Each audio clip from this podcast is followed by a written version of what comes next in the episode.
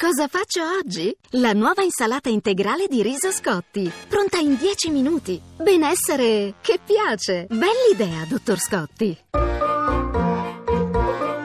Accadde domani. Viaggio nella storia.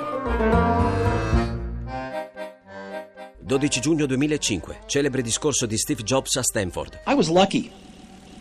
I found what I love to do early in life. Io sono stato fortunato. Ho trovato molto presto quello che amavo fare. Nel 1982 Jobs è già stato in visita all'Università di Stanford, ma l'approccio è polemico e sprezzante.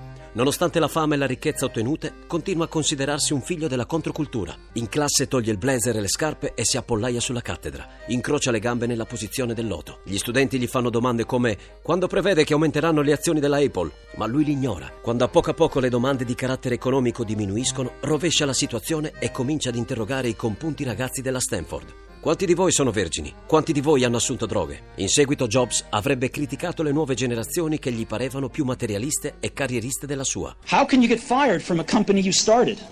Come si fa ad essere licenziati dall'azienda che tu stesso hai creato? Facile. Assunsi qualcuno che ritenevo avesse molto talento e capacità per guidare l'azienda insieme a me e per il primo anno le cose andarono molto bene. Ma poi le nostre visioni del futuro cominciarono a divergere e alla fine arrivammo ad uno scontro. Quindi a 30 anni io ero fuori.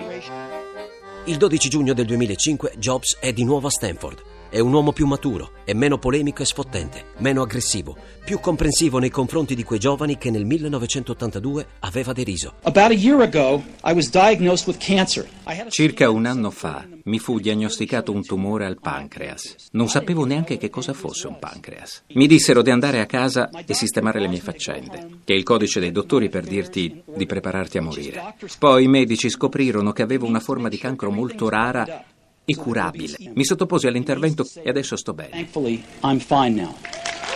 Tiene un discorso ai laureandi delle università di Stanford, il cosiddetto commencement speech, che le università americane affidano tradizionalmente a personalità di grande rilievo.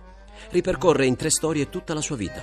Il discorso dura appena 15 minuti e negli anni è diventato popolarissimo e stracitato. Stay hungry, stay foolish. Siate affamati, siate folli. Io me lo sono sempre augurato per me stesso.